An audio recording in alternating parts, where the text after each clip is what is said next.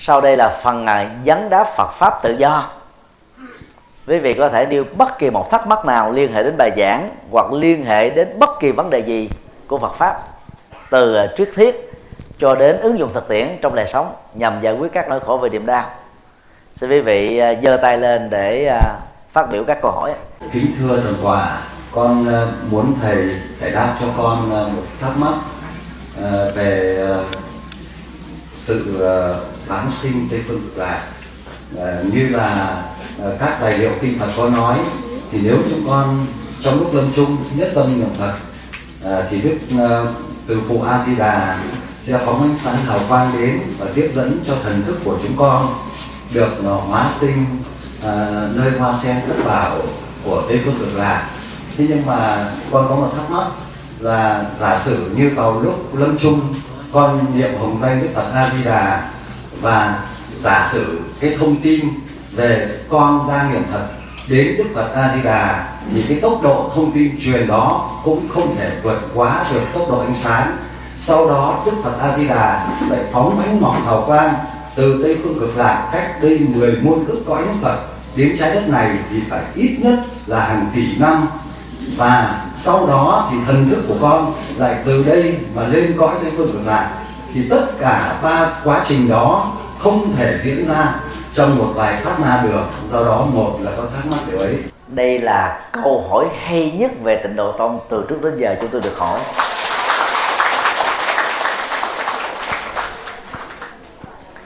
Câu hỏi đã vận dụng à, kiến thức về à, vũ trụ học hiện đại với à, khái niệm năm ánh sáng để nêu ra về cái à, niệm phật nhất tâm bất loạn và sự phóng học quan tiếp độ vãng sinh bằng tha lực của phật a di đà làm thế nào để đạt được như ý? Trong câu hỏi có nêu ra một cái dữ liệu mà kinh a di đà đã ghi, đó là thế giới tây phương cực lạc của phật a di đà là cách chúng ta 10 muôn ước năm 10 muôn ước quốc độ tức là nó xa mà nói theo ngôn ngữ hiện đại là gì? Năm ánh sáng. Hiện tại đó, cái giới hạn của khoa học hiện đại đó, chưa cho phép con người thám hiểm được các định tinh, hành tinh ngoài hệ mặt trời của chúng ta. Chúng ta đang à, có cái chỉ tiêu là đến được sao hỏa. Hiện tại chúng ta mới đạt được là đến được mặt trăng ta, từ năm 1969 nay đã là 47 năm mà chúng ta chưa có những tiến bộ vượt trội hơn trong kinh Phật đó thì à, mô tả rằng là ngoài địa cầu chúng ta đang sống thì có vô số các địa cầu có sự sống của con người. Và Tây phương cực lạc của Phật A Di Đà là một trong những địa cầu như thế. Để đến được như thế đó đó thì máy móc hiện đại các phi thuyền hiện đại chưa đủ sức để đưa chúng ta đi. Và nếu đi đó thì chúng ta phải mất đến năm ánh sáng. Một cái đơn vị đo lường về khoảng cách đó, rất là lớn rất là xa rất dài lâu. Đang khi cái cái cái cái tích tắc của sát na mà chúng ta lâm chung để niệm nhất phân bất loạn á thì cái tốc độ truyền cái cái dữ liệu đó của chúng ta đó qua bên kia đó nó phải mất cái thời gian. Và ánh sáng hào quang đó mà tỏ chiếu xuống chúng ta cũng phải mất một thời gian nhất định. Như vậy để cho cái cái cái cầu và cái ứng này đó nó được diễn ra đó là nó đã khoảng cách đến là hàng nghìn năm ánh sáng hàng trăm năm ánh sáng rồi. Thực ra thì giao tiếp của tâm đó, nó diễn ra trong tích tắc nó khác với giao tiếp Phật lý. Ví dụ như à, trong à, giảng đường à, của chùa Hoàng Xá, có một cái máy có một cái đèn pha. Cách chúng tôi khoảng 5 mét. Và vì cái khoảng cách nó quá gần cho nên nó là ánh sáng nó kịp thời đến gương mặt. Và do đó cái người quay phim đó sẽ có được những cái thước phim về gương mặt chúng tôi nó đủ ánh sáng đó là cái cái khoảng cách quá gần chúng ta dễ hình dung được. Nếu như à, chúng ta có một cái à, bóng đèn tương tự ở cách chúng ta năm cây số, thì ánh đèn đó chắc chắn là không tới được cái chùa Hoàng Xá này rồi. Đó là về vật lý. Ánh sáng nó đi nó có giới hạn.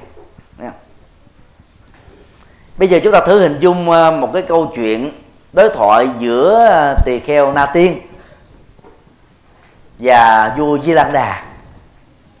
Có nội dung cũng gần gần giống nhau thôi. Thì đại đức đa tiên mới yêu cầu vua Di Lăng Đà hãy liên tưởng cái phòng kế bên phòng khách mà nhà vua đang tiếp nhà sư. Và cho nhà sư biết đó là mất bao nhiêu lâu, thì cái sự liên tưởng đó nó xảy ra. Nhà vua trả lời là trong tích tắc thôi.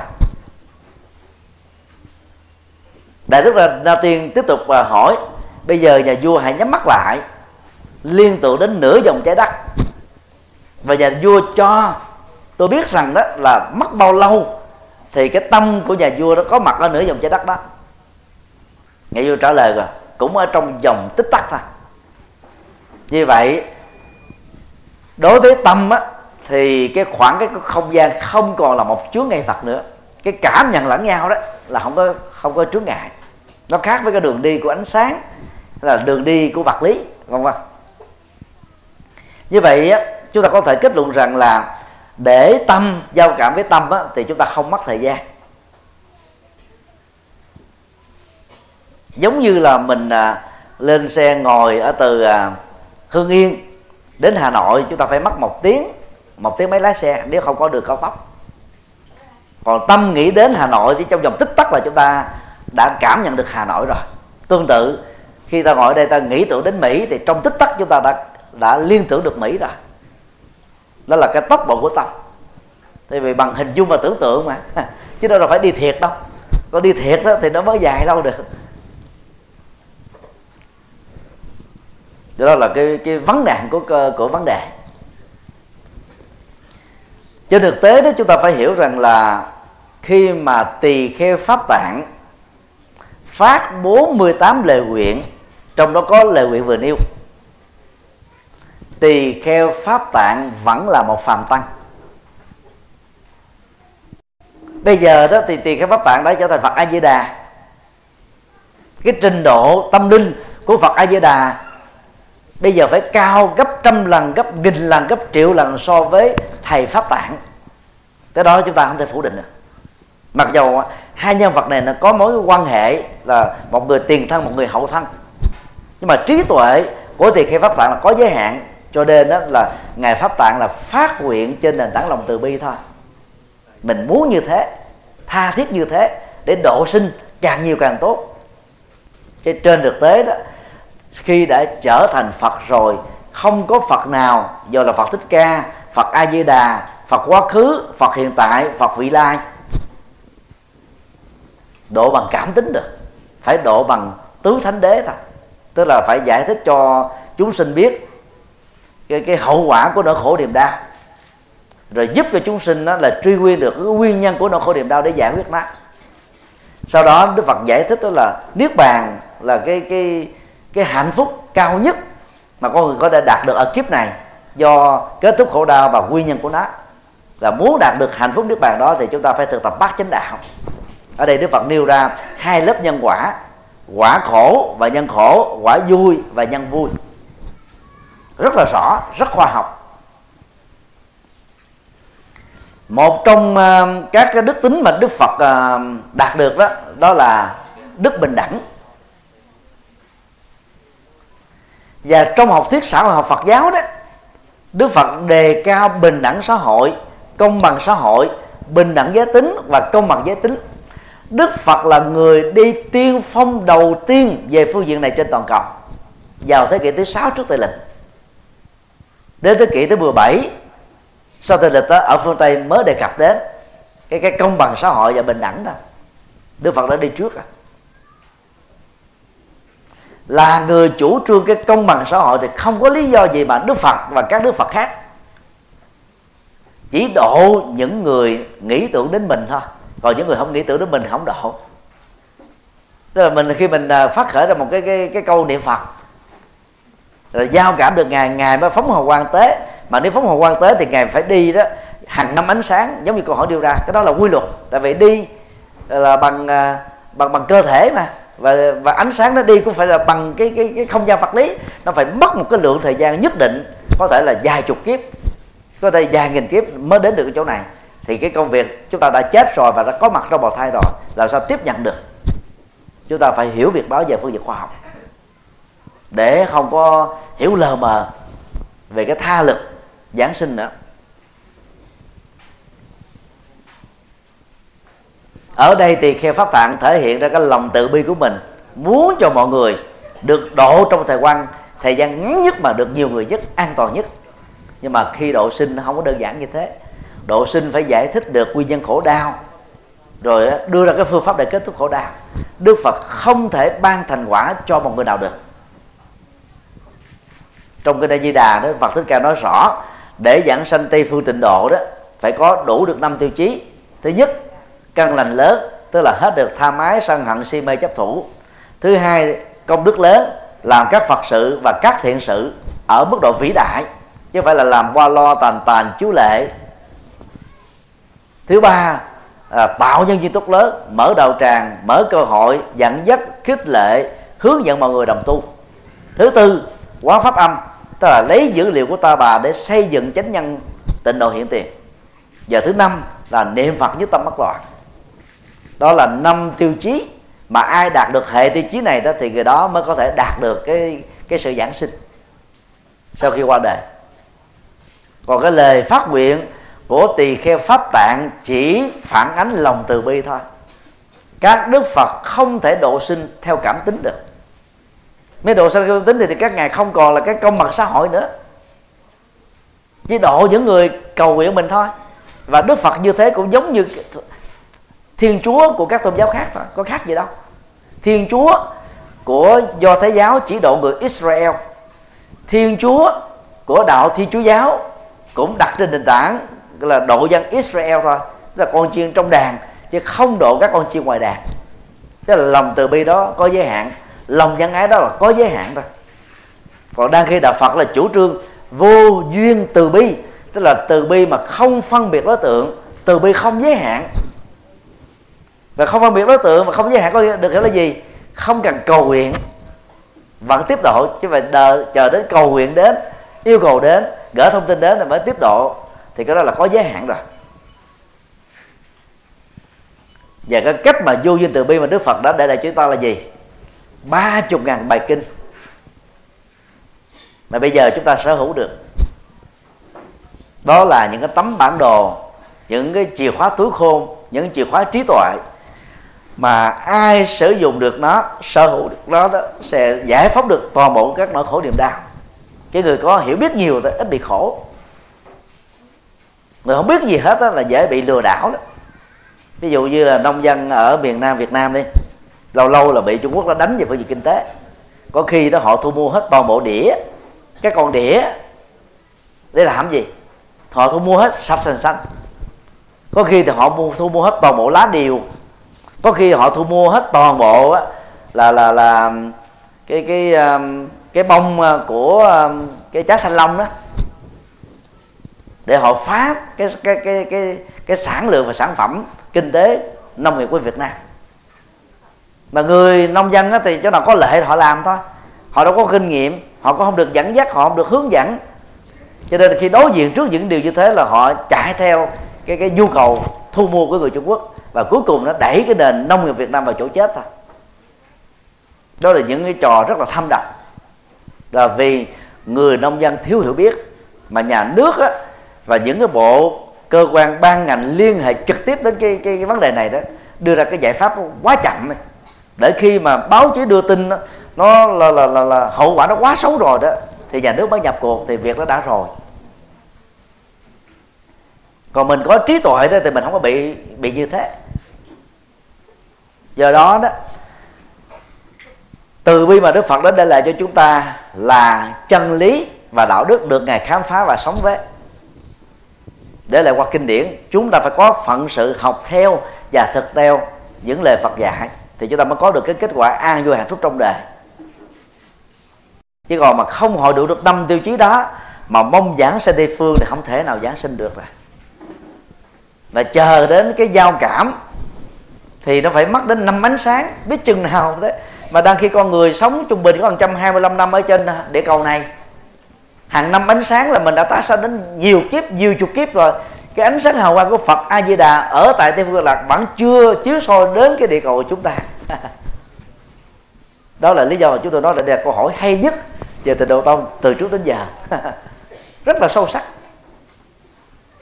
Và do vậy, người tu theo tịnh độ phải tránh tình trạng ăn những chiếc bánh vẽ do các thầy giảng về tịnh độ tông phương tiện dẫn dắt cho mình. Phương tiện dẫn dắt có nghĩa là gì? Hứa hẹn thôi để cho mình vui, mình mừng, mình lạc quan, mình tích cực, mình yêu đề. Chứ vấn đề mà thực tập pháp môn tịnh độ thôi. Còn về kết quả đó, phải đúng với nhân thì mới có được kết quả. Còn không đúng thì không có kết quả. Ví dụ trong kinh đó, đức phật nói là có à, năm loại phước mà người tại gia rất là cần đến. Thứ nhất là phước sức khỏe và tuổi thọ. Thứ hai là phước nhan sắc. Thứ ba là phước tài sản. Thứ tư là phước thuận duyên và thứ năm là phước trí tuệ. Muốn có cái phước nào thì phải gieo trồng nhân của phước đó mới ra được thôi. Mới có phước về sức khỏe và và tuổi thọ. Và cái gen di truyền, phải sống phù hợp, rồi phải nắm vững được kiến thức ăn uống, phải ngủ nghỉ, làm việc thích hợp, làm chủ cảm xúc, bảo vệ bò bình trong môi trường tốt. Gieo nhân sự sống, hiến tạng, hiến mô, hiến sắc cho y học. Hàng loạt các yếu tố để tạo ra cái sức khỏe và tuổi thọ chứ không phải là cầu nguyện mà được, hay là bất cứ phật nào hứa hẹn mà chúng ta đạt được. Nếu như thế thì không còn nhân quả nữa. Đang khi đức phật ra đề để truyền bá chân lý nhân quả cho chúng ta, sống tốt để được hạnh phúc. Do đó, chúng ta đừng quá quan trọng 48 lời nguyện của Đức Phật A Di Đà qua hình thức của tỳ kheo pháp tạng và người tu tịnh độ nên dựa vào kinh A Di Đà. Kinh A Di Đà nói rất là thiết thực. Tiêu chí để để tái sanh về cảnh giới đó. Ví dụ như Mỹ thì có cái tiêu chí muốn làm công dân Mỹ đó, thì nó có nhiều cách.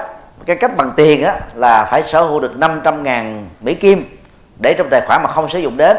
Rồi mở một cái công ty ở tại Hoa Kỳ, thì nộp đơn đó chúng ta sẽ trở thành công dân Hoa Kỳ rất là nhanh chóng. Vì Mỹ muốn thu hút những người giàu. Canada đó có chủ trương tương tự nhưng mà giảm xuống còn 400 Canada kim thôi. Còn Úc nước thì cũng bắt trước nhưng bây giờ nâng lên đó là 5, 5 triệu Mỹ kim 5 triệu Úc kim. Để người ta thu hút những thành phần giàu có đến với đất nước của họ. Tức là ta đủ tiêu chuẩn là là được vào thôi. Còn đi lậu như là người Việt Nam mình đi qua Pháp đi qua Tiệp Khắc đi qua Nga đi qua Ukraine rồi sau đó bằng cái con đường đó là trốn ở trong các cái à, cái thùng mà container để mà qua bên Anh, định cư lại. Bị bắt nhiều lắm và bị trả về nhiều lắm. Không an toàn. Thậm chí là bị giết chết để lấy nội tạng nữa. Bán cho thị trường của Trung Quốc. Báo chí đã nêu những việc đó rất là nhiều. Như vậy, nếu chúng ta chưa đủ điều kiện để đạt được một cái kết quả nào đó, thì cái cầu nguyện hay cái sự phát nguyện của ai đó cũng chỉ là cầu nguyện và phát nguyện thôi, chứ không có kết quả được. Nhân quả phải thích hợp với nhau thì mới ước nguyện dẫn đến thành tựu được. Do đó, người tu tịnh độ phải tu hết sức nghiêm túc, đạt được căn lành lớn, công đức lớn, nhân duyên tốt lớn, pháp âm lớn và nhất tâm bất loạn. Thì tự động chúng ta được đi về thôi. Không cần phải cầu nguyện gì, cũng không cần phải ai rước gì hết chúng ta đủ tiêu chuẩn để đến đó là ăn chắc mặt bền.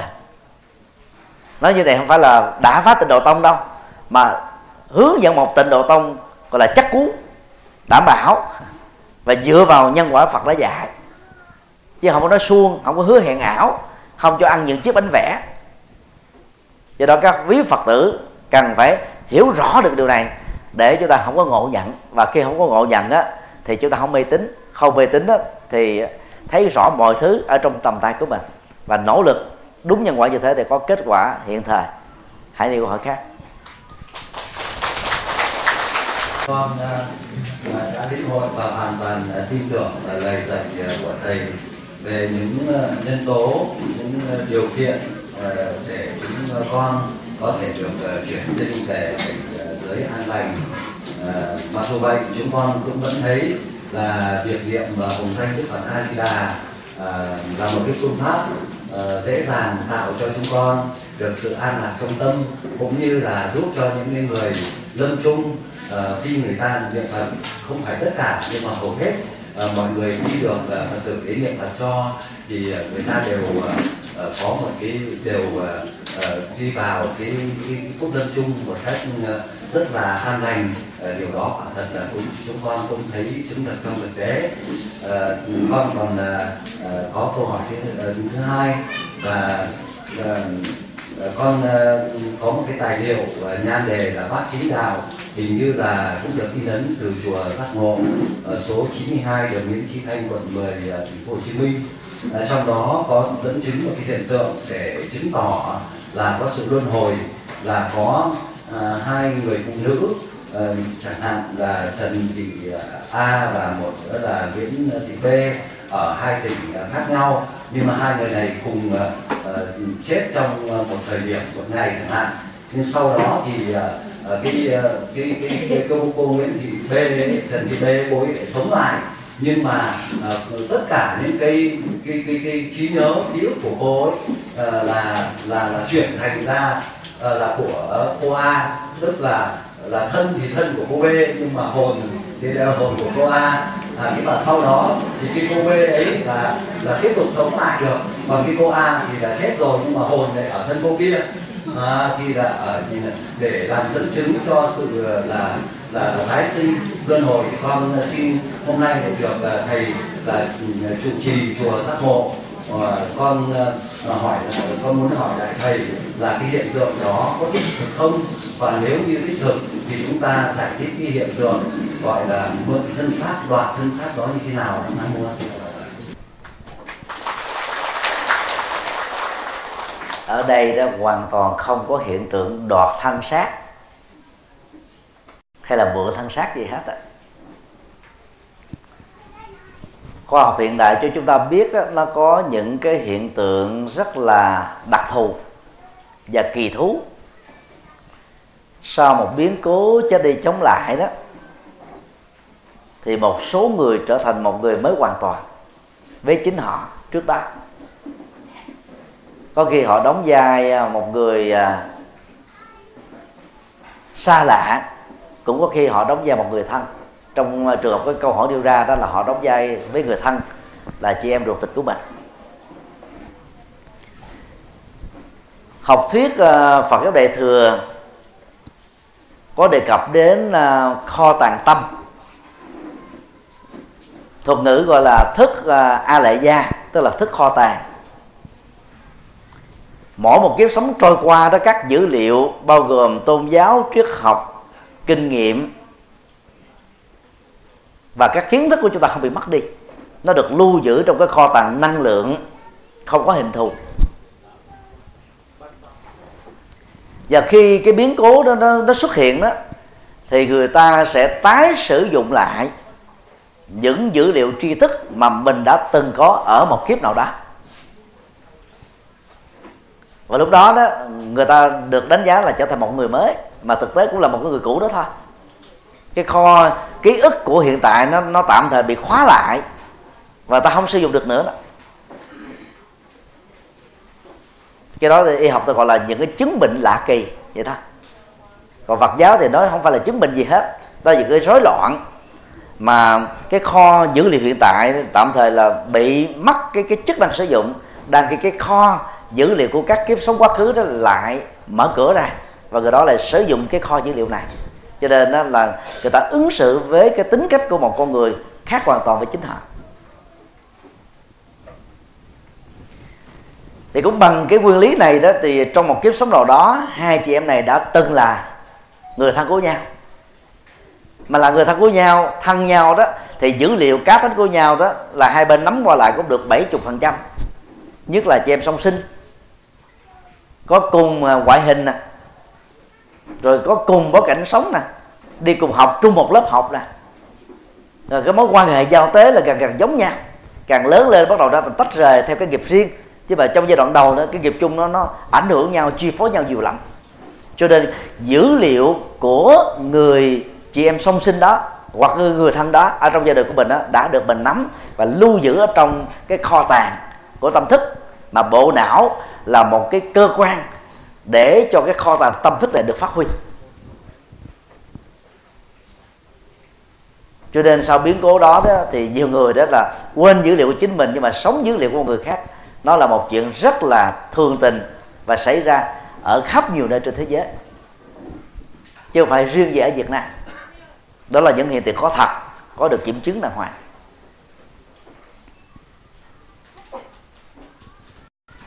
Có một số bệnh nhân sau khi à, bị à, chó dại cắn hay là bị té hay là qua một cái à, bệnh lý nào đó họ hoàn toàn không còn nhớ thân phận của họ nữa.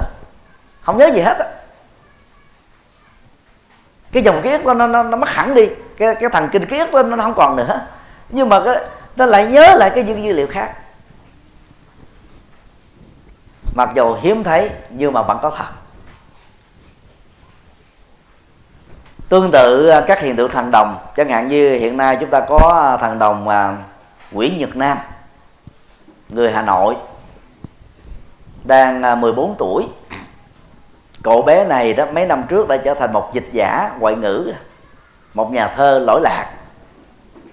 Khi chùa Hoàng Pháp mà mời cháu lên chia sẻ, sau mấy mấy tháng đi du học ở tại Mỹ về đó, cậu bé nói với cái kiến thức và phương pháp lý luận giống như một giáo sư đại học.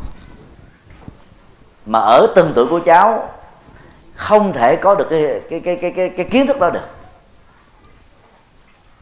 Thì thế giới ta tạm gọi đó là thăng đồng.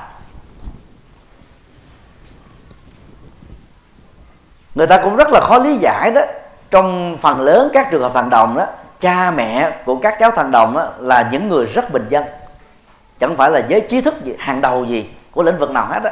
Nhưng mà các cháu đó là siêu sức về lĩnh vực đó. Mấy chục năm trước thì à, chúng ta có thằng đồng thơ ca trần đăng khoa. Chúng ta có thằng đồng âm nhạc uh, nguyễn thái sơn và nhiều thằng đồng khác. Khắp thế giới chúng ta có hàng triệu các thằng đồng trải qua lịch sử mấy nghìn năm của con người. Thì theo Phật giáo đó ở một kiếp nào đó những thằng đồng này đó là chuyên gia hàng đầu về lĩnh vực mà hiện nay các cháu đó là chuyên môn. Vì kiến thức đó nó không mất đi cho nên đó là khi chết đó, tái sanh ra 10 tháng sau là có mặt à trở thành một cô cậu bé mới rồi. Thì sau đó vài năm sau thôi phần lớn là năm sáu tuổi chỉ cần có một chất xúc tác thôi một cái chất kích thích thôi do cái hoàn cảnh do cái không gian đó, thích hợp đó thì làm cho các cái nguồn tri thức đó bắt đầu nó tái xuất hiện lại. Và nó giúp cho các thằng đồng đó uh, suy nghĩ nói năng hành động như là một giáo sư như là một chuyên gia hàng đầu về lĩnh vực đó. Nhưng mà khi lớn lên thì các cháu thằng đầu đó trở thành bình thường thôi không có gì nổi trội hơn những người khác. Tức là đi trước cái lứa tuổi mấy chục năm. Còn khi trở thành người lớn rồi nó trở thành bình thường lại thôi. Tại vì cái kiến thức chuẩn của một người lớn ở trình độ đó thì nó chừng đó thì nó không có thể cao hơn được nữa. Rồi giống như hoa kỳ phát triển kinh tế của họ đến cái trần rồi thì bây giờ á cái mức độ phát triển của nó sẽ chậm lại. Nó không đáng kể. Còn đang gây những nước mà đang phát triển như Việt Nam đó chúng ta thấy là cái tỷ lệ tăng trưởng phát triển về kinh tế rất là nhanh. Có khi là 5%, 7%, 10% nhưng mà đến lúc nào đó tiến bộ được như Mỹ thì Việt Nam cũng chậm lại, chậm lại thôi. Thì thằng đồng cũng như thế. Đó là sử dụng các cái nguồn tri thức cao quý của mình phần lớn ở ngay cái kiếp mà mới vừa chết đó mới vừa trải qua thôi. Thì những người bị rối loạn như thế đó cũng sử dụng lại những cái nguồn dữ liệu mà người đó đã từng sống trước đó. Đang khi đó về mất phàm người phàm đó, chúng ta không nhìn thấy được. Chúng ta tưởng rằng đây là một cái hiện tượng đoạt hồn mượn hồn đó mà thực tế là không. Khoa học hiện đại cho chúng ta biết về một cái kiến thức là rối loạn đa nhân cách rối loạn đa nhân cách thì có hai chiều hướng chiều hướng tiêu cực và chiều hướng tích cực. Chiều hướng ờ, tích cực đó thì một người bình thường không có cái kiến thức chuyên môn gì hết nhưng mà khi bị rối loạn đa nhân cách đó, xuất hiện đó người đó có thể trở thành một họa sĩ người đó có thể trở thành một nhà thơ có thể trở thành là một nhà giáo một người thầy về một lĩnh vực nào đó. Nhưng mà khi cái hiện tượng đó kết thúc thì người đó trở lại cái vai bình thường của chính họ mà hỏi lại những chuyện vừa xảy ra là họ hoàn toàn không biết gì hết á. Đó là cái chạm mạch ở trên ờ, não thôi. Nó làm cho họ khi sử dụng ờ, cái cái cái cái dây thần kinh này, nối kết với một cái nguồn dữ liệu trong quá khứ, cho nên họ ứng xử giống như một chuyên gia vậy đó. Nhưng sau đó nó hết. Ngay cả trong tình huống rối loạn đa nhân cách tích cực, chúng ta cũng không nên lạm dụng nó, vì dễ dẫn đến tình trạng điên loạn tình huống thứ hai là rối loạn đa nhân cách tiêu cực. Người ta đóng một cái vai hoàn toàn khác với chính họ.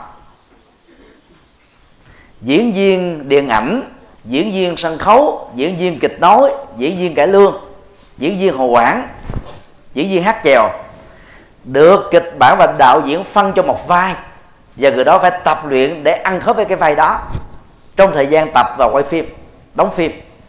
Nhưng khi nghỉ giải lao và trở về cái cuộc sống bình thường thì họ sống với cái vai thật của họ. Lục tiểu linh đồng khi được mời thủ cái vai tôn ngộ không đó, ông ấy phải đến cái sở thú, quan sát các loại thú tinh tinh mấy tháng trời để làm thế nào nhảy giống như con ờ, con con khỉ nhảy. Múa giống như con khỉ múa, ăn giống con khỉ ăn, cười giống con khỉ cười, nằm giống như con khỉ nằm, chạy giống con khỉ chạy mà ngồi giống con khỉ ngồi phải tập luyện để bắt chước và nhập được cái vai đó. Đó là chúng ta làm có điều kiện. Còn rối loạn đa nhân cách đó, cái vai đó nó nó xuất hiện bằng một cách vô thức. Chúng ta không điều khiển được nó không kháng cự được nó không loại nó ra khỏi mình được. Và lúc đó giống như có một người nào đó nó cưỡng đoạt cái cái tâm của chúng ta. Giống như là cướp chính quyền vậy. Chúng ta hoàn toàn bị bị động và đóng cái vai đó.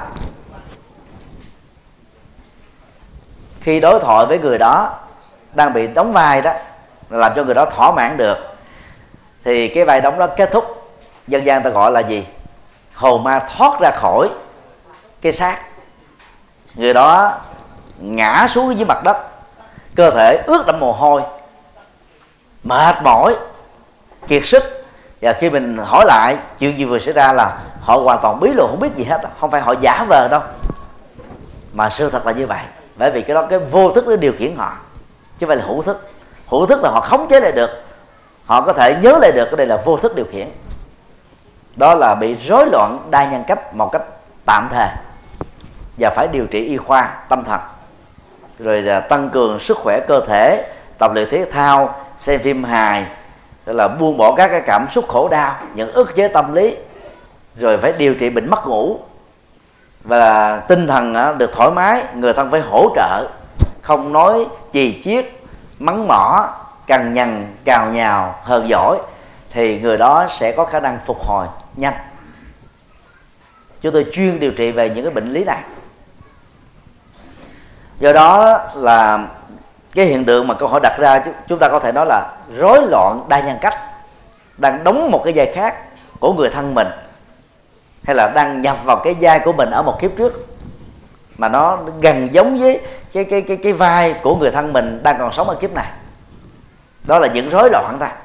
Và cần phải được điều trị để cho người đó nhớ lại chính mình và sống với cái vai thật của mình. Bằng không á, đến lúc nào đó, những cái tình trạng như thế trở nên nguy hiểm và không có lợi. Xin đi câu hỏi khác. Chia sẻ, con có gặp một trường hợp, tức là một ông cụ này sống 93 tuổi khi ông mất đi ông chôn 7 năm sau bốc lên thì hài cốt của ông vẫn còn dính nguyên nằm trên cái ờ, cái, cái, cái sang lý. Sau đó bốc lên thì gia chủ sợ quá nhưng không có một nhà chùa nào dám nhận cúng và có một thầy đã cúng và mang về chùa tụng kinh niệm phật 100 ngày cách nhật trăm ngày mất khoảng chừng bốn năm triệu. Và con đã tìm hiểu trường hợp này thầy dùng hàn the hàn the ờ, quấy lên xong là dội vào cái hài cốt của ông cụ đó và mời các thầy tăng cúng. Sau đó bọc vải lại chôn xuống và nói rằng ờ, mời các thầy cúng phá phá ngục ấy để cho khỏi bị uh, um, chết trùng. Để bác tự tọa chia sẻ đây cho phật tử những con những người ở đây khỏi mắc phải những cái gì như thế.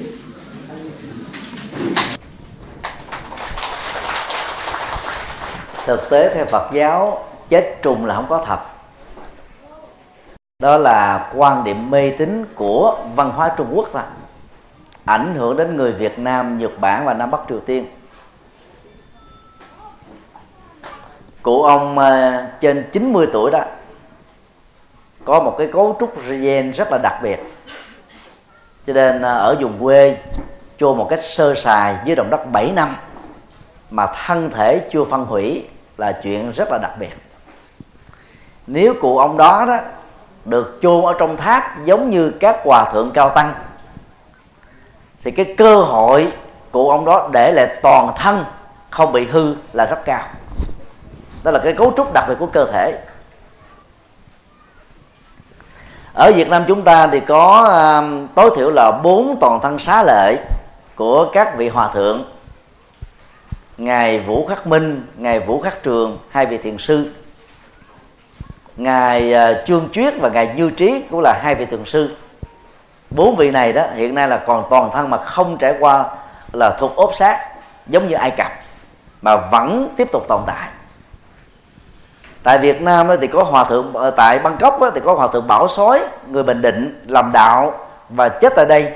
Hiện nay toàn thân của hòa thượng không ốp sát mà không bị hư thúi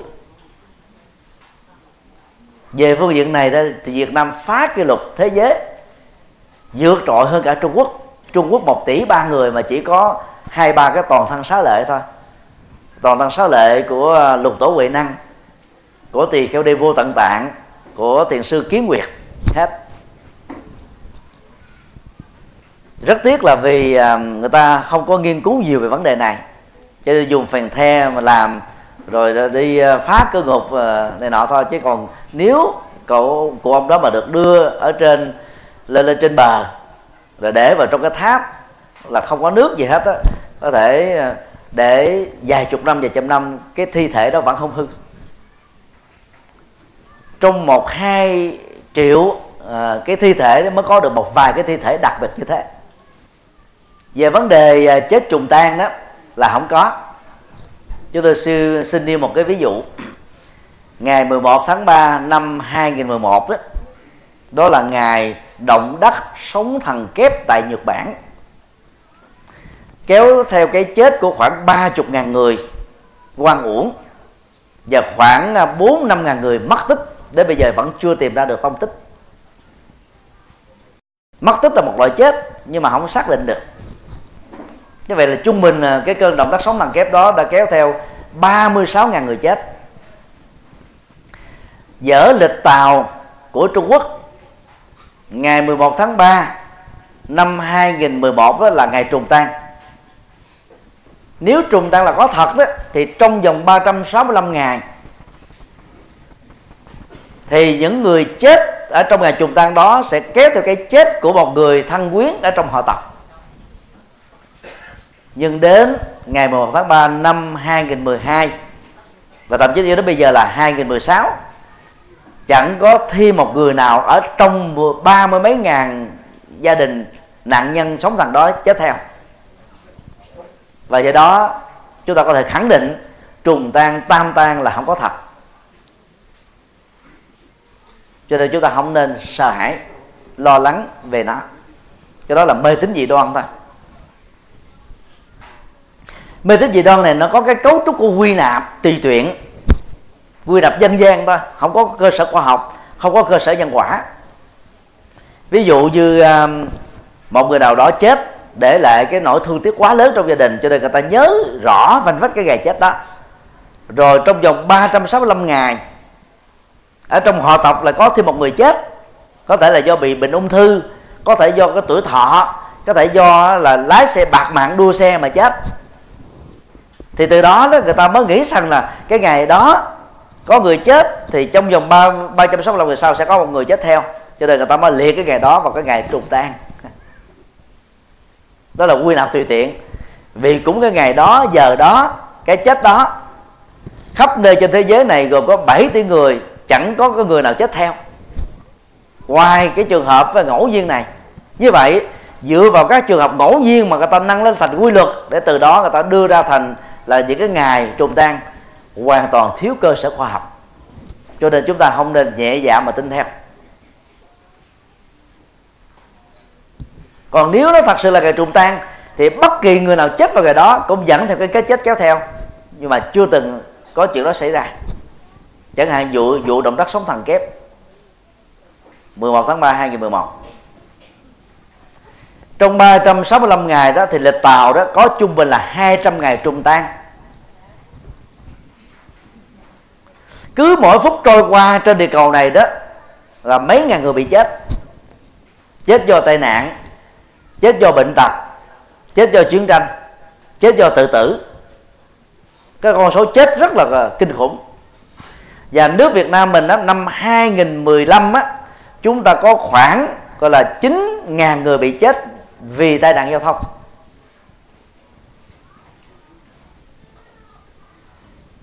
Cho đó là do uống rượu điều khiển các phương tiện giao thông mà ra, do bất cẩn, do đua xe mà ra.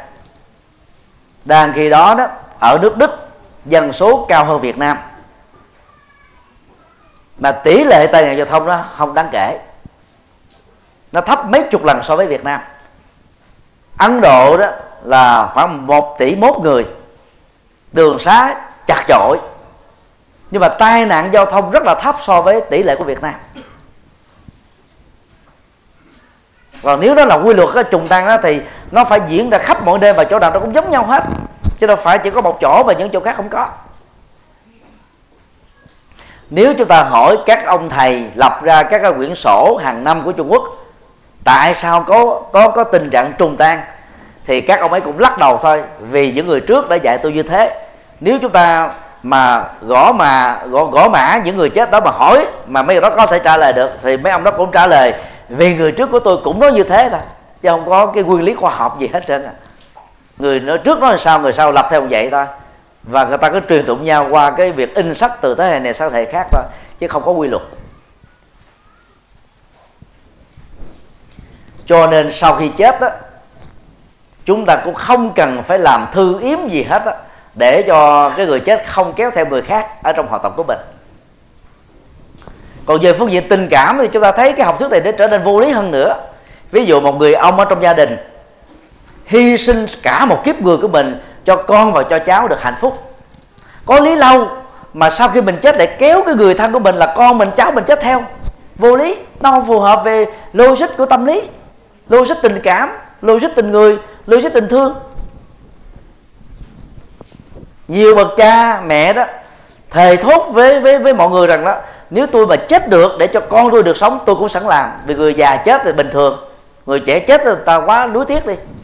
Mà trong kinh địa tạng đức phật nói rồi, dầu có đi chung nhau một con đường, cha mẹ muốn thay thế cái khổ cho con, cũng không thể thay thế được.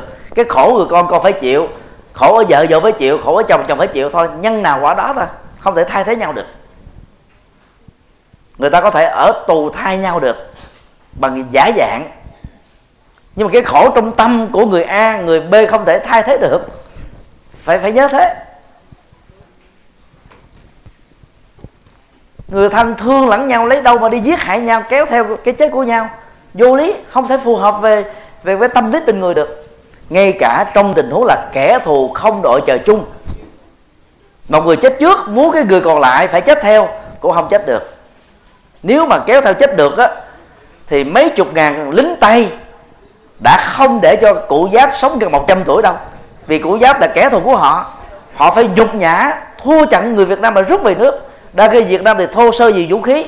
Nghèo nàn lạc hậu mà thắng được cái trận Điện Biên Phủ chưa từng có trong lịch sử.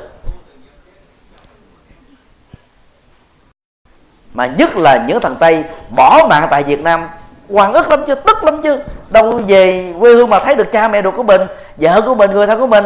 Cho nên phải thù cụ võ viên giáp lắm chứ mà cụ giáp vẫn sống nhân răng đến đến gần 100 tuổi. Trăm lẻ ba hả? À, xin lỗi cập nhật kiến thức lại trăm lẻ ba lâu quá quên. Đó là cụ tướng tài duy nhất trong lịch sử nhân loại sống hai thế kỷ hay sống ba thế kỷ. Trên một trăm tuổi. Không có một vị tướng nào thứ hai. Trải qua mấy nghìn năm cho đến thời điểm hiện nay. Cho nên đó ghét nhau là kẻ thù của nhau, là đối thủ của nhau, không đòi chỉ chung khi còn sống. Khi chết muốn giết nhau còn không giết được. Vì cái người chết đã tái sanh rồi là sao giết được? Và ngay cả đối thủ của nhau khi còn sống, muốn qua mặt luật pháp đã giết nhau, đôi lúc còn không giết được. Vì còn có luật pháp, còn có những người thiện bảo vệ. Chứ đâu mà giết nhau được, rồi trên đời này nó hỗn loạn hết rồi dĩ nhiên cũng có người bị giết thật, nhưng mà không phải ai cũng bị giết. Bởi kẻ thù của mình khi còn sống. Cho nên tóm lại, trùng tan tam tan là không có thật. Và phật tử tại gia đó, khi có một người thân chết, tốt nhất là chúng ta theo tập tục quả thiêu mà đức phật đã dạy, như là cái văn hóa tống tán của đạo phật. Còn ai không quen không quen quả thiêu đó thì có thể dùng thổ tán, một cái tập tục ờ, thông dụng trên địa cầu này không cần là phải uh, là, là là cải mộ lại. Vì cái tập tục cải mộ là của người Trung Quốc. Nó chỉ diễn ra trong thời chiến tranh. Trong lúc mà chết ở chiến trận người ta không thể nào chôn cất ở nơi mà mình mình mình mình mình muốn được. Cho nên người ta phải chôn cất tạm thời. Sau đó người ta mới ờ, gọi là di tán hay là cải tán cái thi thể đó về quê hương hoặc là về cái cái cái nghĩa trang mà có nhiều người thân khác đã từng được chôn cất. Từ đó cái tập tục đó là cải tán mới có. Mà sau này người ta không hiểu được cái tập tục đó. Người ta cứ làm quen, khi đã chết thời gian rồi, hai, ba năm sau cái cải tán rồi chôn lại. Hỏi lý do tại sao ta không biết. Nó chỉ xảy ra trong thời chiến tranh thôi. Còn thời này thời hòa bình, không cần thiết. Chôn một lần là đã được rồi. Còn thiêu á, thì mình có thể di chuyển hài cốt đi chỗ này chỗ nọ không sao. Vì đó là cái kỷ niệm vật còn lại của người thân của chúng ta thôi còn tâm thức của người đó 10 tháng sau đã trở thành, nó là một cô cậu bé mới rồi. Ví dụ như chúng ta có một người ông chết năm à, 2000 thì bây giờ cậu, người ông đó đã trở thành một cậu con trai 14 tuổi. Nếu chúng ta có một người bà chết ờ, vào cách đây 4 năm, thì chúng ta đã có một cô bé bây giờ 3 tuổi rồi. Đó là thuyết tái sinh của đạo Phật khẳng định như thế người tu học Phật phải tin theo thuyết tái sinh này để không tin vào cái trùng tan tam tan gì hết và tương tự chúng ta cũng không nên tin theo cái tình trạng là chết tai nạn giao thông hay chết là à, chết đuối ở sông thì là bắt hồn mang người khác thế vào thì mới được đi tái sinh. Cái đó không có thật đó là mê tín gì đó thôi. Tại sao á?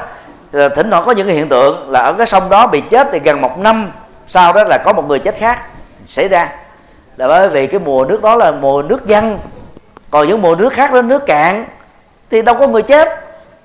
Còn mùa nước dân á, thì thời điểm đó nó, nó thường dân cao nó dân cao một một số ngày nhất định thôi nhiều nhất là một tháng. Thì trong thời gian mà nước dân đó mà tắm không biết cách mà bơi hoặc là bị kiệt sức hoặc bị dợp bẻ thì bị chết đuối. Vì nó diễn ra ngay cùng cái thời điểm đó nên là người ta ngộ nhận rằng là một năm sau đó cái hồn ma chết trước đó, nó phải bắt cái hồn ma khác thế vào đó mới được đi tái sinh cái đó là mê tín gì đó không có thật. Cái ngẫu nhiên đã được nâng lên thành quy luật thôi mà không có thật. Xin đi câu hỏi khác. Tiên là nói về sự vãng sinh vậy thì thầy nghĩ sao về lý vãng sinh và câu là xử lý tiên dung trong tịnh độ ạ? Về uh, lý vãng sinh đó, thì à, chúng ta có thể à, tin rằng là vãng sinh đó là lệ thuộc vào tâm. Và một số à, lời phát nguyện của tỳ kheo pháp tạng. Còn về sự vãng sinh đó, thì phải dựa vào kinh a di đà. Mà sự nó thuộc về thế giới hiện thực. Nó là nhân có thực duyên có thực để dẫn đến cái kết quả có thực. Cho nên đó, để giảng sinh thì chúng ta phải đầu tư chánh nhân như đã được mô tả trong kinh a di đà còn về lý đó để chúng ta nói cho nó cao siêu cho vui vậy thôi. Là lúc không sử dụng được thật ở trong đời sống thực tiễn. Do đó để viên lung à, giữa sự và lý đó thì chúng ta cần phải lưu tâm á, chân lý nào phải có cái cái cái cái cái cái cái, cái dữ liệu thiết thực của nó thì chân lý đó mới là chân lý đích thực. Còn chân lý nào mà nó không có dữ liệu đích thực không kiểm chứng được, thì chân lý đó chỉ là chân lý hứa hẹn thôi, không có thật. Đức Phật Thích Ca đó được mô tả trong à, sách truyện và văn học Phật giáo. Từ bỏ cơ hội làm vua, trở thành nhà tu linh và sau đó trở thành Phật đó, là do vì ngài đó muốn giải quyết cái vấn nạn sanh già bệnh chết của con người thôi. Điều này các phật tử nào cũng biết. Và do gì cha của ngài không trả lại được vấn nạn đó, cho nên ngài mới có lý do để đi đi tu. Nếu cha không giải quyết được vấn đề đó cho con, cha hãy tạo cho con một cái cơ hội để con tìm ra cái phương pháp để giải quyết đó sau khi đi tu giác ngộ thành phật rồi, đức phật thích ca vẫn trải qua già, bệnh và chết giống như bao nhiêu người khác. Vì già, bệnh, chết, từ cái việc có sanh ra là quy luật. Cho nên đức phật đã nói trong kinh di giáo và trong kinh đại bát niết bàn, bản Bali và bản chữ Hán dữ liệu là giống nhau. Ngài nói với các đệ tử ngài như thế này này các đệ tử, ở tuổi 80 thân thể của ta giống như là một chiếc xe đã cũ kỹ. Đã đến lúc các bộ phận của xe bị hư rồi, và nó cần phải được thay thế bằng một chiếc xe hoàn toàn mới. Này các đệ tử, đừng khổ đau về sự sắp sửa ra đi của ta này các đệ tử, những gì đã dạy về chân lý và đạo đức, ta đã tuyên bố không giấu giếm một thứ gì. Những gì cần thực tập thì các đệ tử đã chứng đắc được thánh quả a la hán có người đang trên con đường đạt được thánh quả đó. Nếu ta có sống tiếp tục trên cõi đời này, sau tuổi 80 chân lý mà ta đã dạy là tứ diệu đế cũng không có gì khác hơn được. Cũng chừng đó thôi. Nên chi bằng là các đệ tử hãy sử dụng chân lý đó thực tập để có được kết quả. Này các đệ tử hãy nương tựa vào chính mình đừng nương tựa vào người ai khác. Hãy tự mình thắp đuốc lên mà đi để giải quyết các nỗi khổ niềm đau cho chính mình. Đó là lời di chúc của đức phật trước khi qua đời. Như vậy chúng ta không thể nói là đức phật bị thất bại trong việc giải quyết nỗi khổ niềm đau là sanh già bệnh chết. Vì nó là quy luật á, không ai có thể làm khác được. Đức phật vẫn già bệnh và chết. Như vậy sau khi già bệnh và chết chúng ta đi đâu? Cảnh giới tái sanh là ở chỗ nào? Tây phương được phật, cực lạc của phật a di đà đông phương cực lạc của phật dược sư. Hay là bất cứ một cõi phật nào khác. Hay là cái cái cái quả đi cầu này để chúng ta tiếp tục sinh ra làm con người Việt Nam, hay là người Mỹ, hay là người Đức, người Pháp, vân vân. Hay là đóng da một cái dân tộc nào đó, da trắng, da đen, da màu, da vàng. Toàn bộ những điều đó lệ thuộc hoàn toàn vào những gì mà chúng ta đã sống và đang sống, không lệ thuộc vào sự phát nguyện của chúng ta. Phát nguyện chỉ là ước muốn thôi. Ước muốn được hay không nó lệ thuộc vào các yếu tố. Yếu tố đó là chánh nhân và chánh duyên để tạo ra cái kết quả. Chúng ta phải nhớ lầm lòng điều quan trọng này để chúng ta không có sống ảo. Cho nên thay vì chúng ta quá đặt nặng về cái cái chuyện giảng sinh, mà chuyện đó nó xảy ra sau khi chúng ta chết thì lời khuyên của chúng tôi là hãy đặt nặng cái việc thực hiện cho bằng được. Năm tiêu chí được đặt ra trong cái di đà. Căn lành lớn tức là hết tham ái sân hận si mê chấp thủ. Có được công đức lớn làm các phật sự và thiện sự từ thiện xã hội. Và à, nhân duy túc lớn pháp âm lớn mà chúng ta bắt loạn. Dầu chúng ta chưa được giảng sinh chúng ta vẫn trở thành những con người thật sự là chân nhân và trở thành là tiệm là thánh nhân, thậm chí là thánh nhân ngay trong kiếp sống hiện tại này rồi. Khi chúng ta đạt được cái thành quả an lạc hạnh phúc đó đó, thì chúng ta đang trải nghiệm cực lạc thôi. Cái sâu sắc của bài kinh a di đà nằm ở chỗ đó. Chứ không phải là sau khi chúng ta chết được, giảng sang tây phương. Rồi giống như hồi nãy chúng tôi trả lời là người Việt Nam nào mà có được 500 ngàn đô, có được cái công ty lập nghiệp, đó và cái tài khoản đó là không sử dụng đến thì đủ tiêu chuẩn để, để trở thành công dân Hoa Kỳ trong vòng một vài tuần lễ. Thực tế đó mở được công ty lớn ở Hoa Kỳ có tài khoản 500 ngàn đô không sử dụng đến thì người đó phải là cái người giàu gấp đôi. Mới đầu tư ở Mỹ như thế ngoài ra nó còn có tài sản ở Việt Nam nữa. Mà người giàu như thế dại lắm mới qua định cư Hoa Kỳ.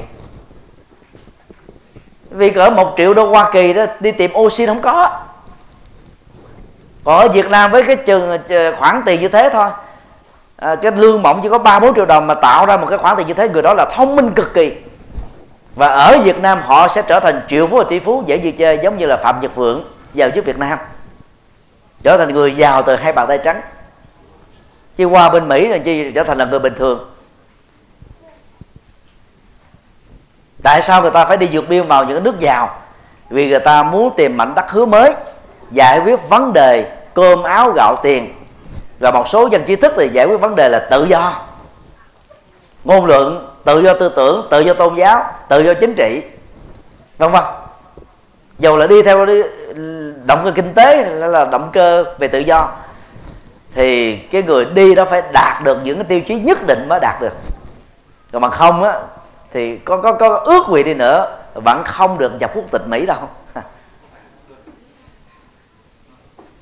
Cho nên à, để cho xử lý viên dung về tịnh độ đó, thì muốn dẫn sang tây phương, chúng ta phải hội đủ các chánh nhân mà theo đó đức phật xác định rằng chúng ta đạt được điều đó.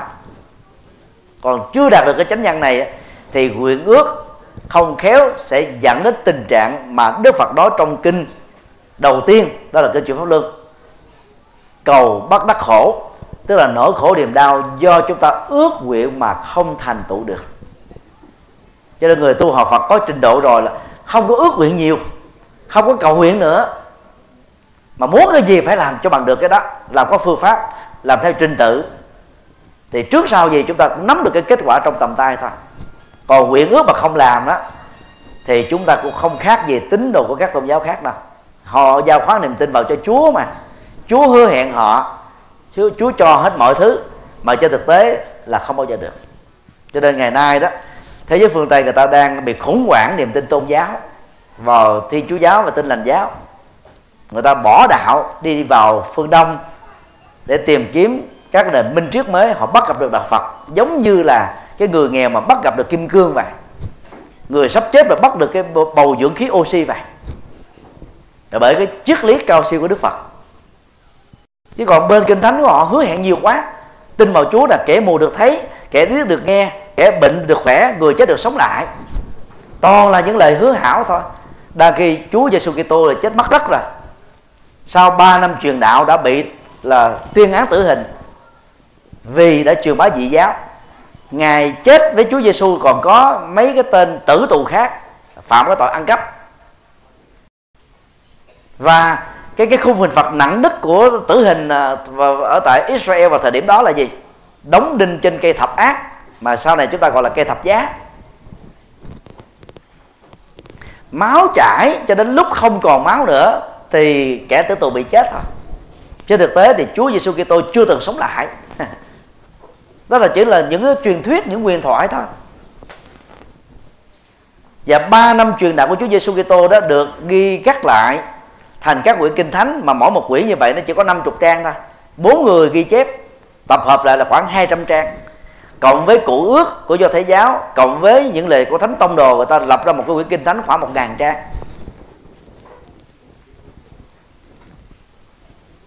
Chứ không có nhiều lắm. Do đó đó, già bệnh chết vẫn phải diễn ra. Đức phật a di đà, dầu được dịch là vô lượng thọ đi nữa, đức phật a di đà cũng phải chết không có một cái trường hợp ngoại lệ nào hết á. Nếu chúng ta quay trở về với ờ, thời quá khứ đó, thế kỷ thứ sáu trước người lịch đó, Đức Phật Thích Ca sống được 80 tuổi là trường hợp ngoại lệ. Vì vào thời điểm đó, cái tuổi thọ trung bình của con người đó, trên địa cầu này chỉ có 40 tuổi thôi. Do không có các phương tiện y tế, do không có nhà cửa, sống ngoài trời, nhiệt và lạnh, rồi do không có an toàn thực phẩm, cái kiến thức về vệ sinh thực phẩm không có sống 80 tuổi như Đức Phật là quá ngoại lệ rồi. Đức Phật là phá kỷ lục rồi. Vào cái tuổi đó. Nhưng rồi ngài cũng phải chết. Không có Đức Phật nào sống mãi với cuộc đời này. Chúng ta phải nên nhớ. Mà hễ là quy luật thì không có sai số. Vấn đề là chúng ta sống thọ nhiều hay sống thọ ít thôi. Tuổi thọ được ghi nhận trên hình địa cầu của chúng ta hiện nay là 125 tuổi. Chưa có người sống thọ hơn. Rồi chúng ta phải chết một ngày một đêm ở trên mặt trăng á về bằng ba chục ngày đêm ở trên địa cầu chúng ta. Và tính theo cái này đó thì cái tuổi thọ nếu con người mà sống ở trên mặt trăng á, thì sẽ bằng á, là ba chục lần con người ở trên địa cầu chúng ta. Nếu địa cầu của mình đó là 125 tuổi nhân cho ba chục thì chúng ta có được mấy nghìn tuổi thế thôi. Rồi cũng phải chết hiện nay trên mặt trăng không còn sự sống của con người động vật và thực vật vì không còn oxy nữa oxy là cái nền tảng để tạo ra sự sống của mọi loài. Cho đến lúc nào người ta tái tạo được cái nguồn oxy ở trên à, mặt trăng đó thì chúng ta mới có thể sống ở trên mặt trăng được. Như vậy, dầu cái múi tuổi thọ ở các địa cầu là khác nhau, dẫn đến cái tuổi thọ của con người ở trên các quả địa cầu là khác nhau, nhưng chúng ta phải tin rằng hễ là con người hễ là động vật hễ là thực vật.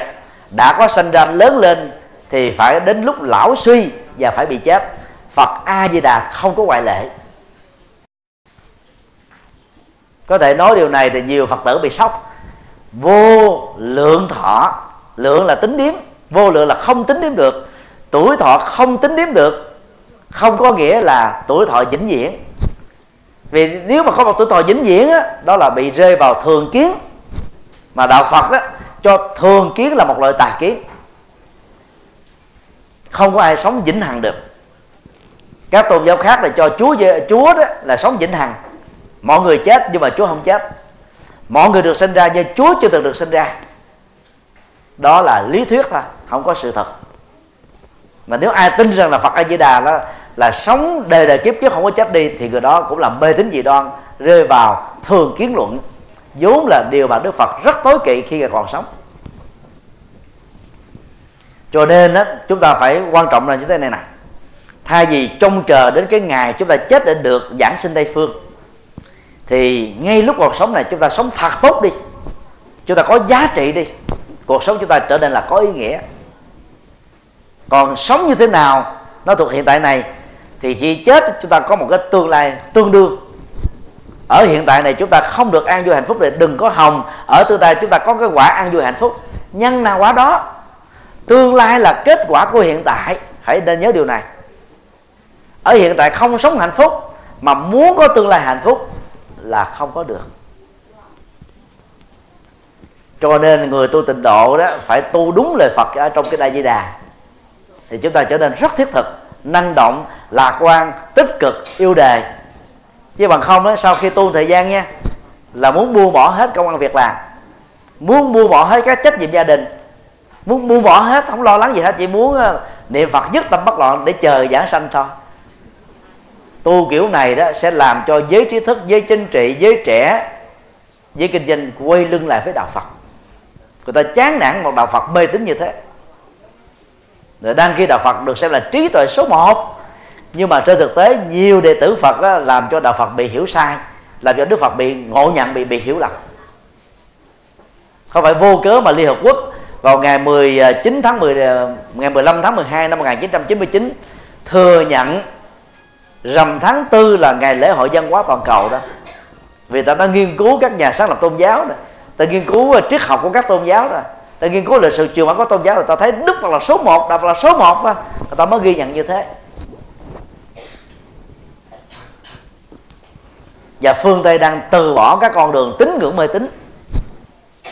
Mà kinh thánh của họ quảng cáo, hứa hẹn. Còn không khéo đó, mình đó là đi theo cái cách lý giải tịnh độ tông của trung quốc đó mà. Nó rất là mê tín. Còn tịnh độ tông dân gian đó, mới là tịnh độ tông ờ, thứ thiệt tức là lấy hiện tại này, lấy cuộc đời này, làm môi trường điều kiện hoàn cảnh để mà truyền bá cái chánh nhân xây dựng tịnh độ chúng ta sẽ, gọi là, xây dựng tịnh độ cực lạc trong từng ngôi nhà của mình. Trong từng nơi mà mình đang làm việc và sinh sống.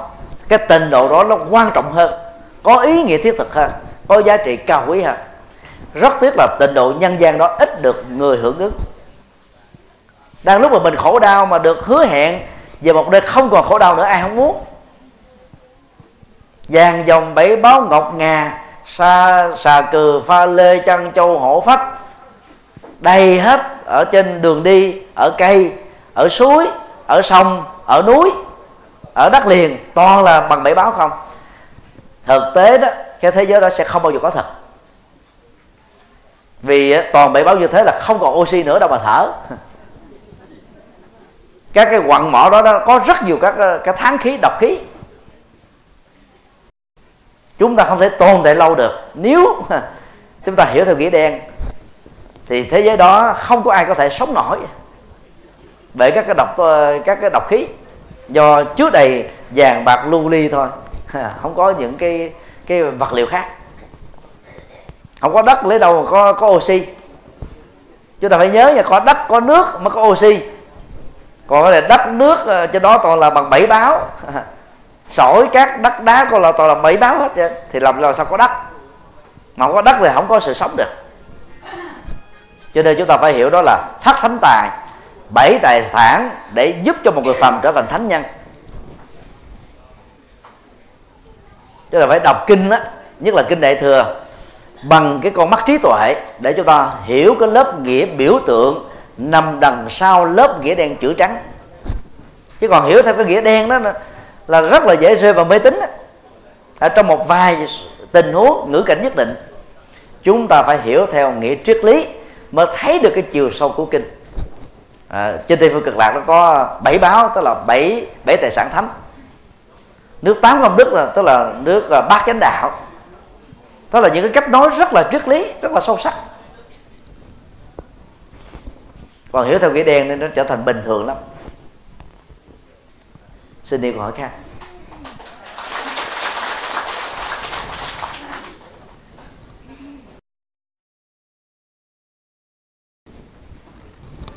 Hỏi, có phải là tỳ khu tăng mới được quy tam bảo cho các cư sĩ phật tử?